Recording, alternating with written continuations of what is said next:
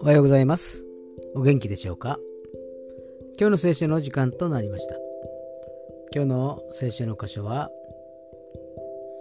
旧約聖書、吉明一章九節でございます。吉明一章九節でございます。お読みいたします。私はあなたに命じたではないか。強くあれ、大しくあれ、恐れてはならない。おののいてはならない。あなたの神、主があなたの行くところどこにでもあなたと共にあるからである。アーメン。なんと力強いお言葉でしょうか。私たちがどこへ行こうとも神様は私たちと共におられるのです。全能なる神様が一緒ならば何があっても恐れる必要はありません。今日も神様と共に歩むことができますように。